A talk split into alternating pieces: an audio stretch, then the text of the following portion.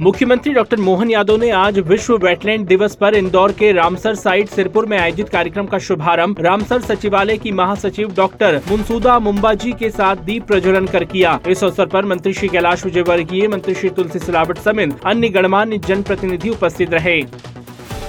मुख्यमंत्री डॉक्टर मोहन यादव ने कहा है कि तालाबों व जल स्रोतों के संरक्षण के लिए प्रदेश में जन भागीदारी से गतिविधियों को अभियान का रूप दिया जाएगा। इंदौर के तालाबों के साथ साथ प्रदेश के अन्य वेटलैंड क्षेत्रों को रामसर साइट के रूप में घोषित कराने का प्रयास किया जाएगा।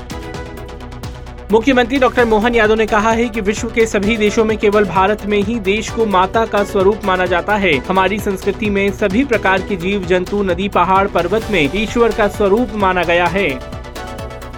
मुख्यमंत्री डॉक्टर मोहन यादव ने विश्व वेटलैंड दिवस के अवसर पर सिरपुर वेटलैंड इंदौर में आयोजित कार्यक्रम में National Programme for Conservation, Aquatic Ecosystem की संशोधित मार्गदर्शिका एवं भारत की वेटलैंड संरक्षण की यात्रा से संबंधित ब्रोशर तथा रामसर साइट से जुड़े ब्रोशर का विमोचन किया।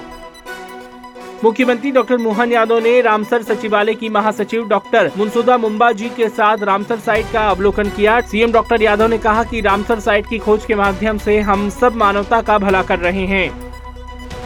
मुख्यमंत्री डॉक्टर मोहन यादव ने इंदौर में नगर निगम के नवनिर्मित भारत रत्न श्री अटल बिहारी वाजपेयी परिषद सभागृह का लोकार्पण कर सभी को बधाई व शुभकामनाएँ दी। मुख्यमंत्री डॉक्टर मोहन यादव ने आज इंदौर के देवी अहिल्याबाई एयरपोर्ट पर गुजरात प्रवास पर जा रहे राज्यपाल श्री मंगू भाई पटेल से सौजन्य भेंट की। मुख्यमंत्री डॉक्टर मोहन यादव से आज निवास कार्यालय सोतोभवन में भारत सरकार की कृषि लागत एवं मूल्य आयोग के प्रतिनिधिमंडल ने सौजन्य भेंट कर कृषि से जुड़े विभिन्न विषयों पर चर्चा की। मुख्यमंत्री डॉक्टर मोहन यादव ने आज इंदौर के खातीपुरा में स्थित श्री राम मंदिर में पूजा अर्चना कर सबके मंगल व कल्याण की कामना की। इस अवसर पर मुख्यमंत्री जी ने राम मंदिर परिसर में उपस्थित संत जनों का आशीर्वाद भी प्राप्त किया।